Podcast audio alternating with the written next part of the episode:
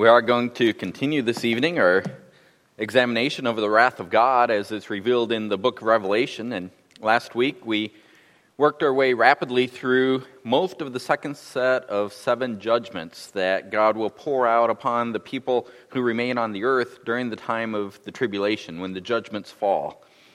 The, the good news is that the church will not be part of those judgments. We, we believe the New Testament demonstrates that the rapture of church will precede the, the coming of the tribulation period. So, assuming that you believe in Jesus Christ and you're part of the New Testament church, you will not experience these judgments. Uh, God's wrath for our sin has been poured out on his Son. And that's what we are celebrating in this week as we enter what's called the Passion Week and we think about how he went to the cross. He took the wrath of God. So the judgments that we're looking for, or looking at here, are for those who refuse to accept Jesus as their willing substitute. Those who refuse to accept that he died in their place. Those that will not accept that he gave his life on their behalf. Instead, they're steadfast in the rebellion against God and, and insist on doing things their way, not God's way. To accept Jesus as Savior, that, that just simply, as we've said many times, means that you accept that you're a sinner deserving the wrath of God. But instead of receiving the wrath that we're looking at here, the wrath that comes from God, you accept that Jesus took it. it. To accept Jesus as Savior means that you recognize there's a God that you've wronged and that this wrath is righteous wrath. It, it means that you are not God in your life, there's one true living God. Rebellious hearts refuse to accept these basic truths. Rebellious hearts refuse to accept the implications that come with these truths, and therefore they refuse to accept the offer of salvation that, that Jesus offers.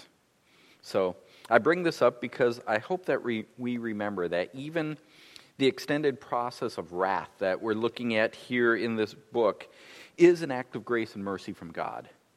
God is more than able to wipe out rebellious humanity in one fell swoop. He does not have to give a time of seven years where he's pouring out this extreme wrath. He does not need multiple steps to accomplish his divine judgment. The multiple steps, the, the sequences that we're seeing of these judgments, that allows for time for some to repent of their rebellion even during this extreme time of God pouring out his wrath, he's giving time for some to flee to the mercy of Christ. Now, to this point in the book, we have not seen a lot of that occurring, and tonight we won't either. But let's not lose track of the, the, that truth that, that in the midst of this wrath, even, there, we have the constant presence of God's grace and mercy, and that remains right alongside the, the pouring out of the wrath of God. Last week, we made it through the, the sounding of the sixth trumpet. I'm really hoping my voice holds up tonight. It, reading the whole book this morning took more out of it than it's used to, so I'm hoping it holds up. So we, we got through the sixth trumpet this evening, and, and the trumpets, I'm sure you remember that that's the name that's given to that second series of, of seven judgments. Each one's in that series was initiated by the sounding of a trumpet. Well, the seven trumpet judgments are what made up the seventh seal judgment. And the seven seal judgments were the first set that we saw. The, the seal judgments were revealed earlier in the book. When the seventh seal was open, we were given a closer look. We zoomed in and we saw that the seventh seal actually contains these seven trumpets. There's were actually seven more judgments to come. Well, we've seen six of those. Uh, I trust you also remember that to this point, these judgments have been devastating. As I've said a couple times already this evening, that the tribulation is a seven year period long in, in length, but we're somewhere short of that seven year mark at this point. I don't know exactly where we are. We're somewhere in the last half, I would assume, with these trumpet judgments because there, there's no specific time markers, but things are intensifying. It seems as if it comes faster and faster. Um, I would speculate that maybe there's only a year or so remaining, so we're somewhere around six years in, and it's been devastating. We, we've been told that by this point, half of the population on the earth that entered the tribulation period are already um, dead. They've, they've been destroyed, wiped out by these judgments. Well, this evening, we're going to hit pause once more as far as the, the direct action of the tribulation judgments go. If you remember, after the sixth seal judgment was experienced, we saw that, that mankind overall had not repented of their sin. And before the seventh seal was opened, we had an interlude in the Revelation, a, a break in, in, which John's vision shifted, and, and he saw a couple of scenes that were somewhat outside the flow of time. They, they were there to give additional information. He was showing things that would aid in understanding the continued judgments that were about to come. In, that specific case, what we saw already, John was shown the answer to the question of who would be able to stand the, the wrath that was yet to come. And they, they was at the halfway point of tribulation. Things had been devastating already. And, and if more judgments were coming, who could stand when the seventh seal was opened? Well, before the seventh trumpet sounds, John is once more shown a couple of scenes that, that step outside the flow of the judgments. And these scenes, again, give us background information for, for what's coming when, when the seventh trumpet blows. My goal tonight is to look at all of chapter 10 and most of chapter 11 in Revelation to, to get us right up to the sounding of the seventh trumpet. In, in chapter 10, what John sees is just, I'm simply calling it the little book. The, the little book. Some of your Bibles may title it The Angel in the Little Book, something of that nature. As we get ready to read the, the chapter, I, I want to, to, note that John receives this newest scene in, in, this extended vision as his perceived location shifts. Um, he, he, gets another scene, and, and, and when the trumpets were sounding, last week in, in the chapters we saw, John saw things from a heavenly perspective. He was watching what was going on in heaven. He was seeing the angels holding the trumpets. He was seeing them blow their trumpets, hearing the sounds of heaven. And then it was like as he was watching it fall upon the earth. That the fact that he was able to zoom in and see the details about what was happening on, on the earth, uh, you know, even tiny details. If you remember when one of the judgments had locusts that came up from the abyss, he could see the, the hair on their faces and, or their, their hair and their faces, other elements. And then with the demon horsemen, he, he saw their tails were had heads like snakes. So even though he had a heavenly perspective, he was able to zoom in and see minute detail and how that works. I don't quite know, but but it's something that we can accept. Uh, that's how divine visions work. Now, though, John will shift, and, and John will be looking from the perspective of one standing on the earth as the scene shifts. Let's look at Revelation chapter 10. I saw another strong angel coming down out of heaven, clothed with a cloud, and the rainbow was upon his head, and his face was like the sun, and his feet like pillars of fire. And he had in his hand a little book which was opened. He placed his right foot on the sea and his left on the land. And he cried out with loud voice as when a lion roars. And when he had cried out, the seven peals of thunder uttered their voices. When the seven peals of thunder had spoken, I was about to write, and I heard a voice from heaven saying, Seal up the things which the seven peals of thunder have spoken, and do not write them. Then the angel whom I saw standing on the sea and on the land, lift up, up his right hand to heaven, and swore by him who lives forever and ever, who created heaven and the things in it, and the earth and the things in it, and the sea and the things in it, that there will be delay no longer. But in the days of the voice of the seventh angel, when he, when he is about to sound, then the mystery of God is finished, as he preached to his servants the prophets. Then the voice which I heard from heaven, I heard again speaking with me and saying, Go, take the book which is open in the hand of the angel who stands on the sea and on the land. So I went to the angel, telling him to give me the little book. And he said to me, Take it and eat. It will make your stomach bitter, but in your mouth it will be sweet as honey. I took the little book out of the angel's hand and ate it. And in my mouth it was sweet as honey, and when I had eaten it, my stomach was made bitter. And they said to me, You must prophesy again concerning many peoples and nations and tongues and kings. The chapter that I just read here, it's one complete scene. It, it, John sees it as one scene, but we're going to break it down into a couple sections so, as we discuss it here. In, in the first seven verses, the, The, focus is on the angel that has this little book, the angel and the little book.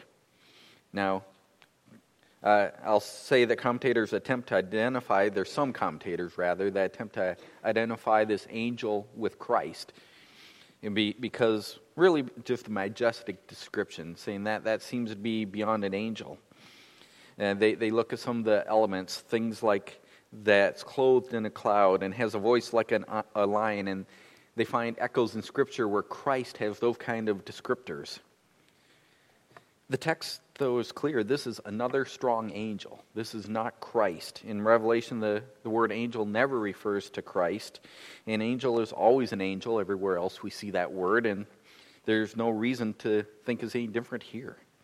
It's a, what we have here is a magnificent angel that John sees, and, and this angel is sent on divine mission. We've seen several angels been tasked with divine missions up till this point. Well, here's another one. In fact, the, the rainbow that's on this angel's head probably indicates that he's on a mission of mercy, uh, much like the original rainbow that was placed in sky for Noah. That, that was a promise that God would never judge the earth com- through complete destruction of a flood again in that way. Well, it's a symbol of mercy. Same thing here. John quickly notes that, that this mighty angel, as magnificent as, as he is, he's holding a little book. Actually, again, book is a scroll. It's a small scroll that he's holding.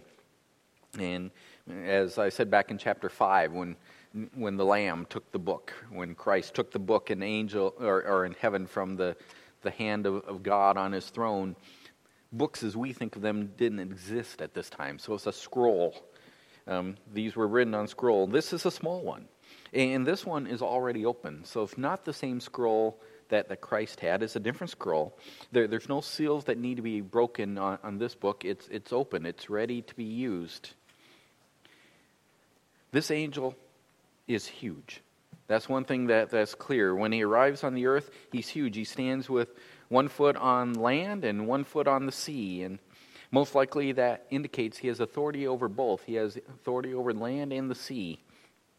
As soon as he's standing on the earth, he, he cries out with a loud voice, and, and there's seven peals of thunder that immediately sound. And John is immediately told to not record them. The, the fact that there's seven peals of thunder and that John is prepared to immediately write them down uh, right what he sees as a result you know every time he's seen a seal open something happened. When he heard a trumpet blow something happened.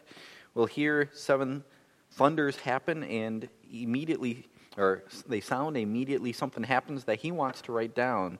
So it's possible these represent another seven judgments that, that god dis- showed him. And yet the moment that john begins to write he hears a voice from heaven telling him to stop it's not the strong angel that's standing on the earth that speaks, it's another voice. Since John is on the earth now rather than in heaven, he, he doesn't see a source for the voice, but he hears it telling him to stop, to, to seal up the things which the seven peals of thunder have spoken, and do not write them. Sealing them up with, without recording what they were, that, that implies that, that God chose not to execute additional judgments. Now, I'll grant that's pure speculation because we don't know what John didn't write. There's no way to know when it's not written down. So we all we can do is speculate. But it fits in with the, the flow of things as, uh, that we've seen so far, as, as well as what the angel swears there in verse 6. The, the angel swears by God, the, the one who created heaven and the things in it, the earth and the things in it, the sea and the things in it, God, the creator God. He swears by him that there will be delay no longer.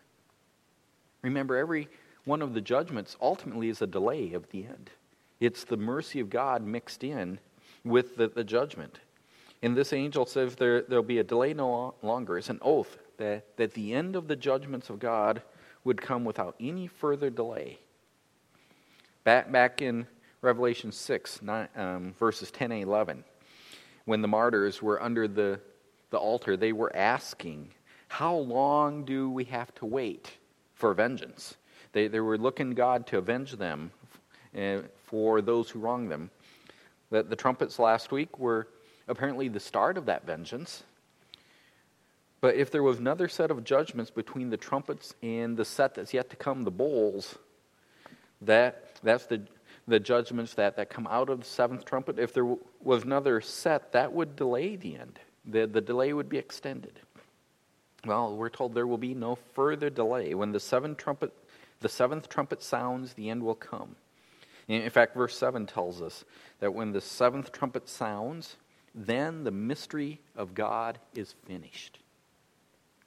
Throughout the New Testament, that, that phrase, mystery of God, that, that refers to God's redemptive plan, which has been revealed in portions. It, it hasn't come out in, in one fell um, revelation, has been in portions as God reveals it. The, the idea of mystery refers to portions that the God had not revealed to previous generations. The previous generations did not know, but then God revealed it, and what was a mystery now is known.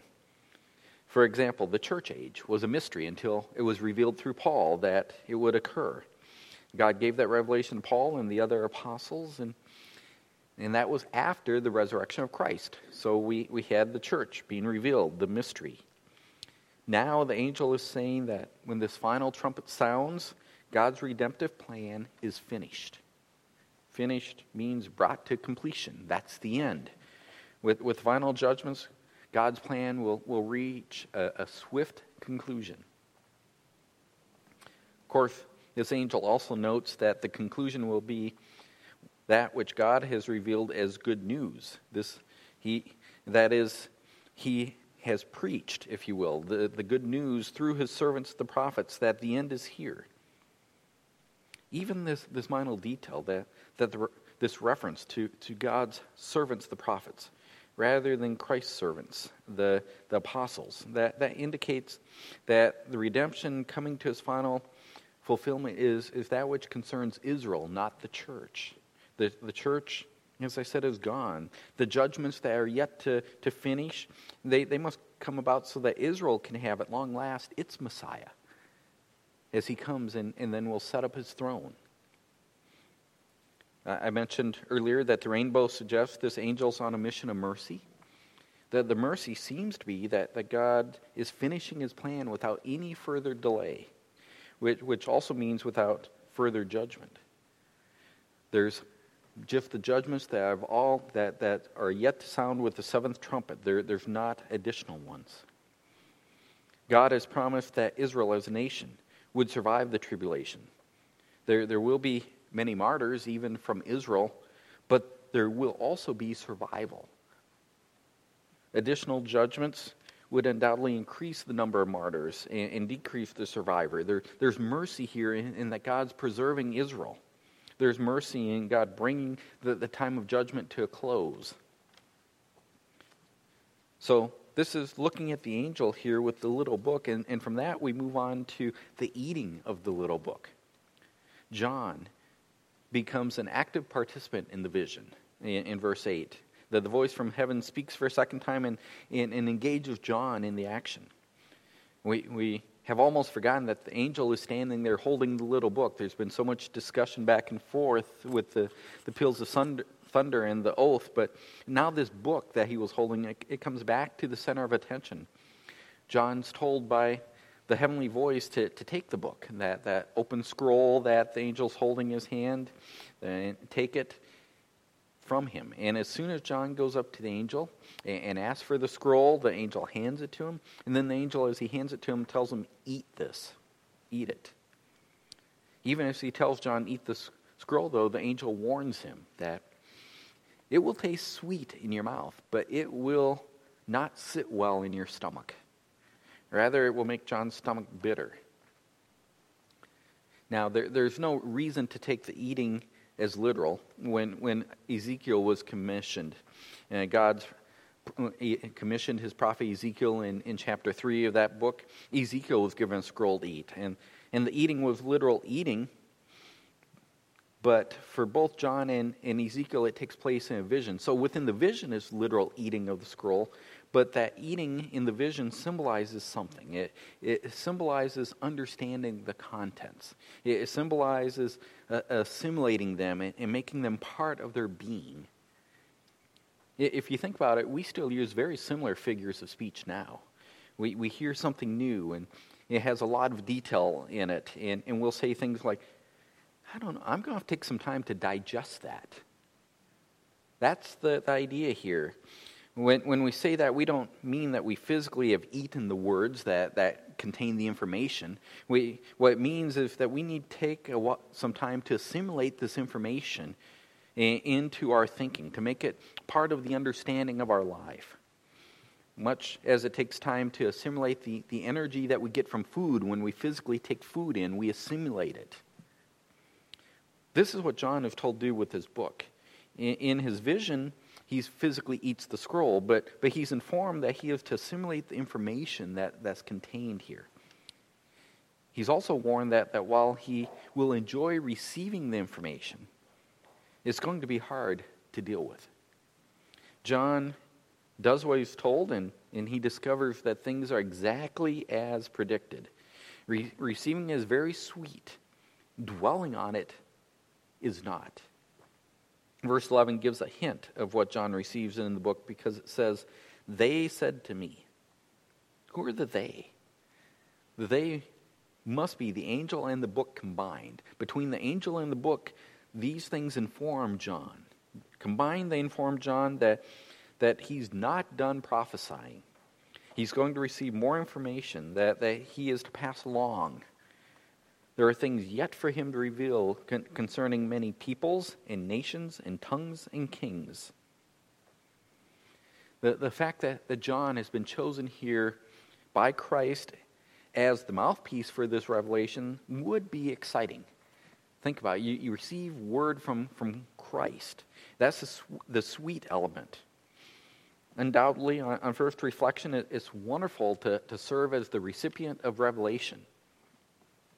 On further reflection, though, John recognizes that the content that he's being told to reveal is very difficult. John still has more judgments to communicate.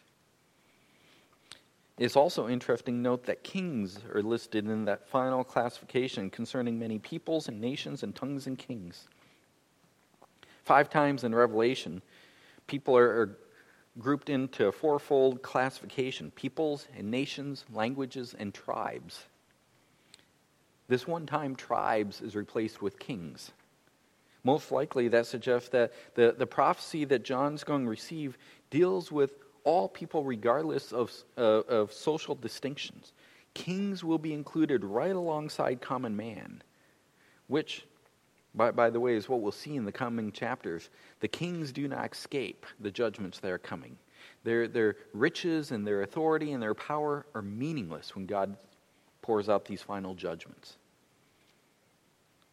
Chapter 10, the, the first scene in this interlude, be, before the, the sounding of the seventh trumpet, it, it deals with this little book, that this recommissioning, if you will, of John, so that he's prepared for the, the, the ongoing visions that he's going to, to receive, the ongoing prophetic information that he has to share. Things are going to be hard for him to, to put down, so, so God recommissions him, re energizes him. Be, before we leave this chapter, we should consider the, the fact that, that God ensures that John is prepared. And we should also see that, that Uh, John is prepared to simultaneously serve to prepare us for what is coming. God isn't just preparing John, John has passed the revelation along. He's passed along to the church. God is doing that because God most certainly knows what is about to be revealed be revealed. God knows the suffering that's coming. God knows the death and the destruction that, that's about to be unleashed. God knows this because God is the one who's ordained it. God has, has even apparently limited it in His mercy, His mercy that's, that's mixed in with His judgment. And, and all of this should work together to assure us that our God remains firmly in control over everything that happens. God remains sovereign over all earthly affairs throughout this tribulation, right up to and, and through the sounding of the final trumpet. God is in control. He's in control if, I, if he's going to cut this period short so that people will survive as he's promised they would. God is, is in control of what John is revealed, he's control of John as his mouthpiece. God's in control of all, of all of it. We, we cannot forget that as we go through. So we've considered the, the little book in chapter 10. That's the first uh, interlude scene that we have here. And, and let's move on to chapter 11 and consider the second scene that, that's given before the trumpet sounds the, the two witnesses. As I said at the outset, uh, we're not looking at this entire chapter, but we will look at most of it. The, the scene in this chapter is really a continuation of the previous chapter. There's no shift in perspective. John doesn't move from where he's on the earth.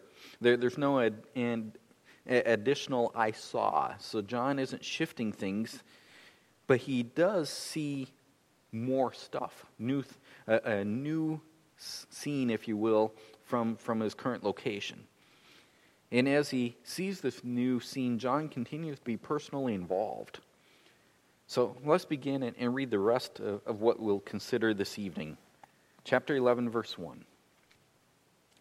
Then there was given me a measuring rod like a staff, and someone said, Get up and measure the temple of God and the altar and those who worship in it. Leave out the court which is outside the temple and do not measure it, for it has been given to the nations, and they will tread underfoot the holy city for forty two months. And I will grant authority to my two witnesses, and they will prophesy for 1260 days, clothed in sackcloth. These are the two olive trees and the two lampstands that stand before the Lord of the earth. And if anyone wants to harm them, fire flows out of their mouth and devours their enemies. So if anyone wants to harm them, he must be killed in this way. These have the power to shut up the sky, so that rain will not fall during the days of their prophesying and they have the power over the waters to turn them into blood, and to strike the earth with every plague as often as they desire. When they have finished their testimony, the beast that comes up out of the abyss will make war with them, and overcome them and kill them. And their dead bodies will lie in the street of the great city, which mystically is called Sodom in Egypt, where also their Lord was crucified. Those from the peoples and the tribes and tongues and nations will look at their dead bodies for three and a half days and will not permit their dead bodies be laid in a tomb. And those who dwell on the earth will rejoice over them and celebrate, and they will send gifts to one another, because these two prophets tormented those who dwell on the earth.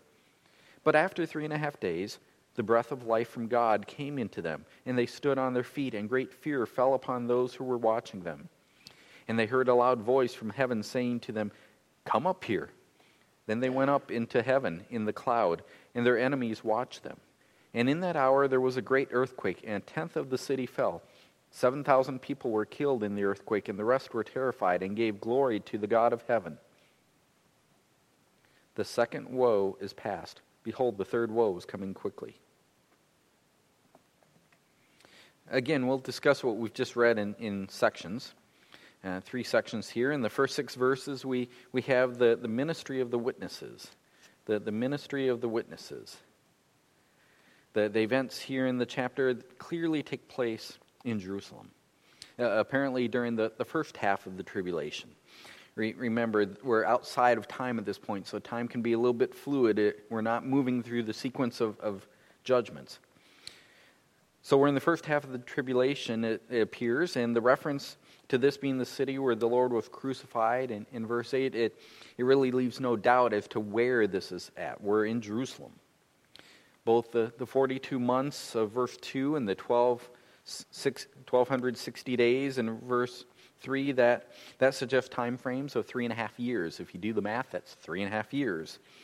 The, the fact that, that John's told to, to measure the temple suggests that what we have going on is God is protecting Jerusalem in, in the temple that will be rebuilt sometime be, by the time we get to the tribulation. That's, that's all we know. When we come to the tribulation period, there, there's a temple in Jerusalem again. And, and God will protect Jerusalem and the temple and, and the worship that curve there. And all of that works together to indicate that this is in the first half of the tribulation. As I said, we're outside the flow of judgments. So before the final trumpet sounds, what's happening is, is John's taken back in time and, and given information here that describes some things that happened much earlier in, in the tribulation from where he's at now. He's probably, like I said, a, around a year six, six-ish. You know, we don't have exact time, but but that's where he's at. But he's pulled out of time and shown some things that have happened earlier that are leading up to what's about to occur.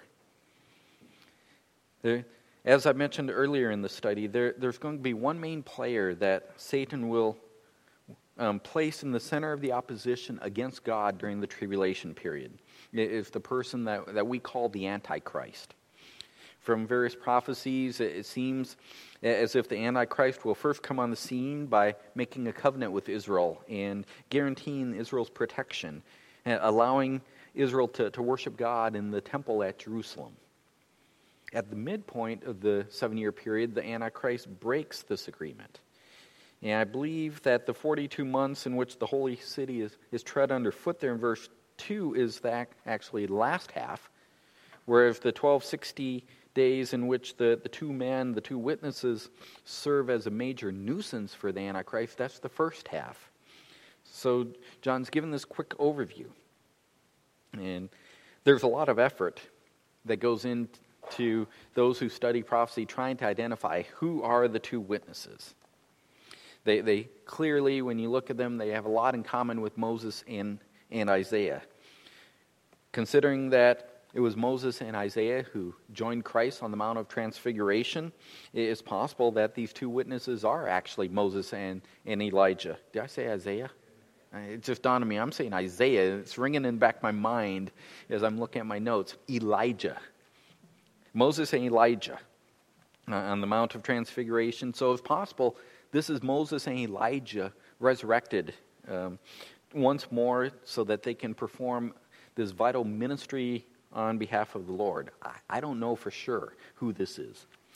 It, what is clear is that these two witnesses serve in a capacity that's very similar to the capacity God put Moses and Elijah into during their original lives. They, they represent God to the world. And by representing God, they serve as, as a major nuisance to the Antichrist. From Jerusalem, they pronounce God's judgment on the world. It's likely that they've been there in Jerusalem pronouncing the, or even announcing the sealed judgments before the sealed judgments fell during the first half of the tribulation. Shortly before they occur, they, they say, This is what is going to come now, much like Moses and Elijah announced God's judgment uh, at, during their time. If you remember, in both the case of Moses and the case of Elijah, the, the rulers of their day Pharaoh and, and Ahab, they associated the prophets, Moses and Elijah, they associated them directly with the pain and the suffering that the judgments brought. They, they saw these two prophets as the troublemakers. And that's what happens here again. These witnesses are associated in the minds of the entire world with being the source of the distress. Judgments are coming that these men have announced, so therefore these men are causing the judgments. The, rather than repenting of their sinful rebellion, though, people, being led by the Antichrist, they blame these two witnesses. Apparently, during that first three and a half years, while they're testifying and, and prophesying from Jerusalem during the 1260 days, the, these witnesses face many threats of violence. But, but God protects them. God gives them the ability to destroy their enemies with fire. If you look at verse 5, they, fire flows from their mouths. That, that phrase could mean that fire literally comes out of their mouth. You know, we, we read it that way and kind of maybe think dragon like in, in phrase, but could also just mean that they have the ability to call down fire from heaven with their words. Their words bring fire from heaven. In, in either case, what we know is that they are effectively defended through God's power. No one can touch them. Furthermore, they're able to initiate other divine miracles and judgment that, that all work together to keep pressure on the rebellious hearts of mankind. They bring about all these plagues and, and, and suffering. That's the, the ministry that they have.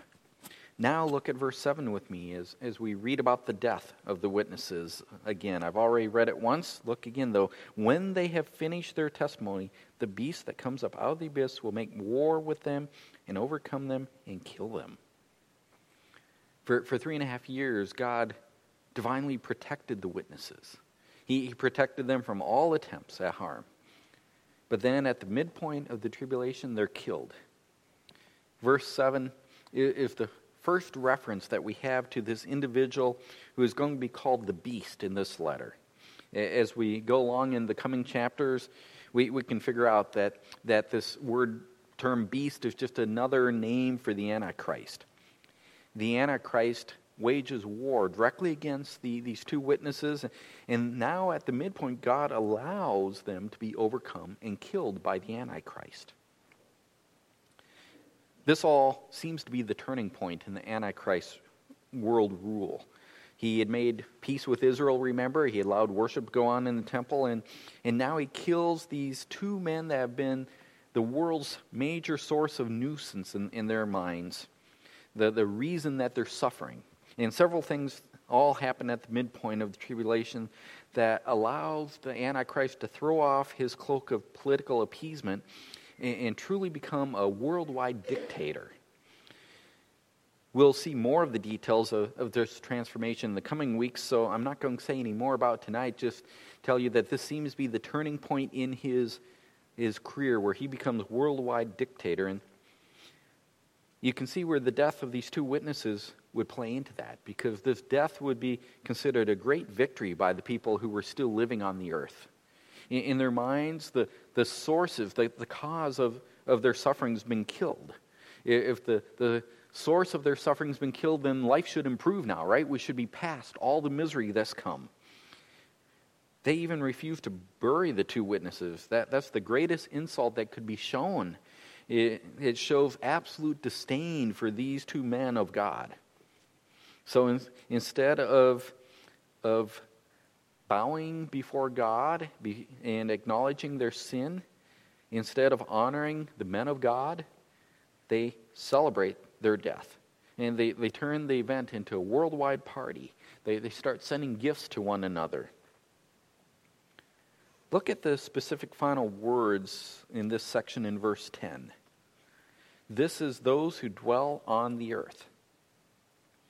These are the same people who the martyrs in verse or, or martyrs in the fifth seal were, were seeking vengeance on back in, in chapter 6.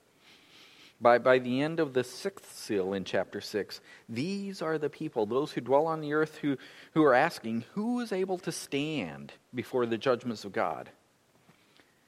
That was a question that came to them as they hit the midpoint of the tribulation. Six seals had been opened, severe judgments had come, judgments that had been announced by these two witnesses, and they're asking, Who's able to stand more judgment? Well, in their mind, they now have hope. The, the two men that caused all these things to happen are dead. In, in fact, the Antichrist, their, their ruler, has demonstrated that he is superior because he was able to kill them. They have great hope. And that hope great quickly turns to shock in the next verses as, as we see the resurrection and the ascension. Look at verse 11. After three and a half days, the breath of life from God comes into them, and they stood on their feet. For three and a half days, one day for each year that the, the two witnesses had represented God during the tribulation, their, their dead bodies had laid out there on the, the street in Jerusalem. Then, most unexpectedly, life came back into the bodies and they stood up. It, it's probably a literary understatement when we read, Great fear fell upon those who were watching. You know, that, that's one of those things where I think there's not enough words to really express. I, I'm sure they were terrified. Great fear indeed. If, if these men were brought back to life, then their reason for hope that the suffering had passed is completely undone. Their, their expectation that the Antichrist is superior is, is wiped away. And to make matters worse for the people watching, they immediately hear a voice from heaven calling the two witnesses, Come up here. And then they see them physically ascend in a cloud. And while they're still pondering what all this means, a massive earthquake hits Jerusalem, leveling a, a tenth of the city and killing 7,000 people. Well, compared to the judgments that, that killed a, a quarter of the world's population, according to chapter 6, th- this is not a, a huge number. uh, 7,000. But when you put it in the context of everything that just happens, is it any wonder that the rest of the people are terrified?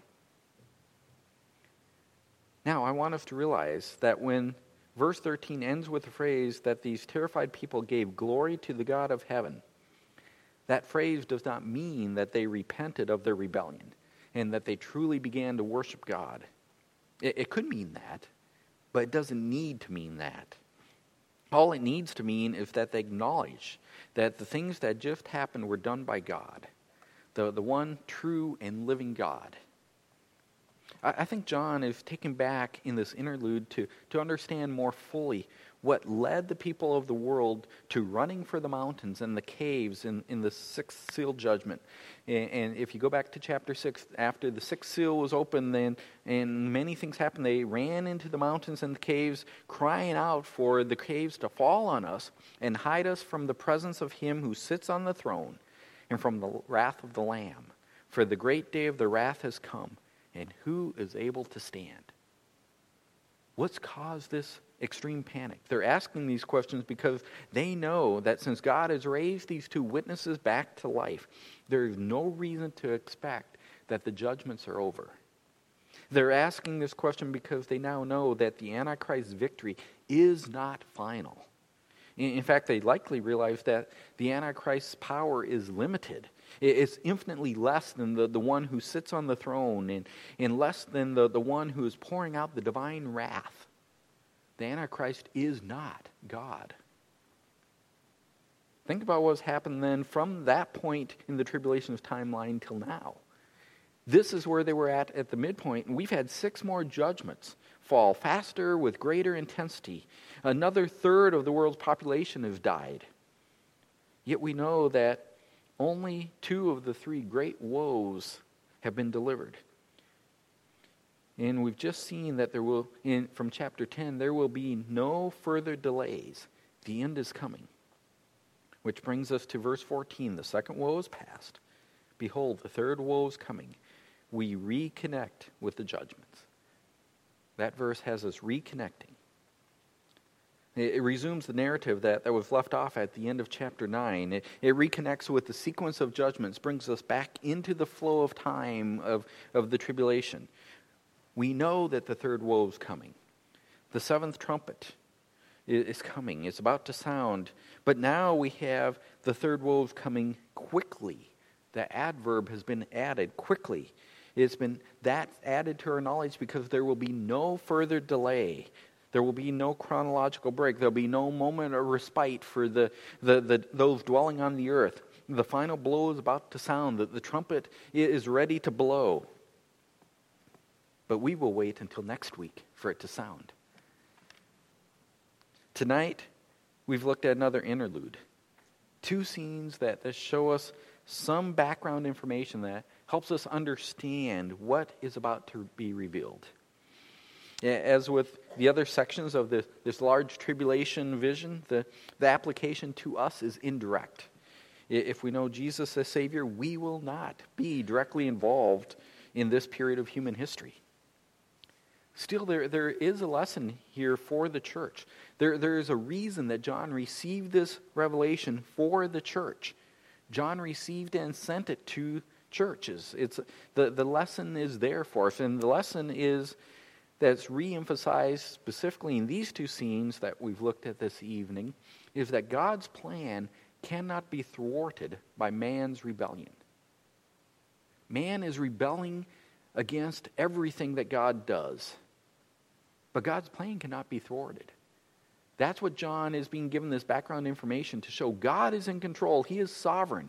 He is doing what he's going to do. And man cannot thwart that.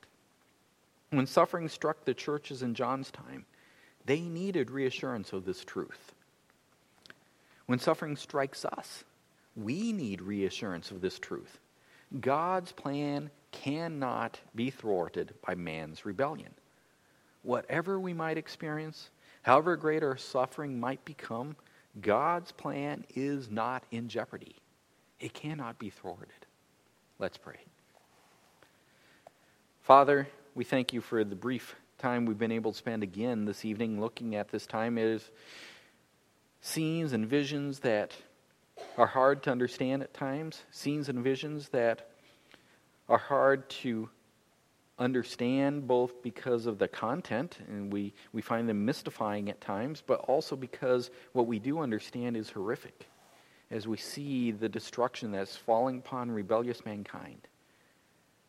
Father, I pray that you would cause us to once again recognize that we too have a rebellious heart that has only been changed by your power. Were it not for the divine grace of God, the mercy that you've shown us, we would be like the rest of mankind, continuing to shake our fist at you regardless of, of what you display. Father, we thank you for what you've done in our lives.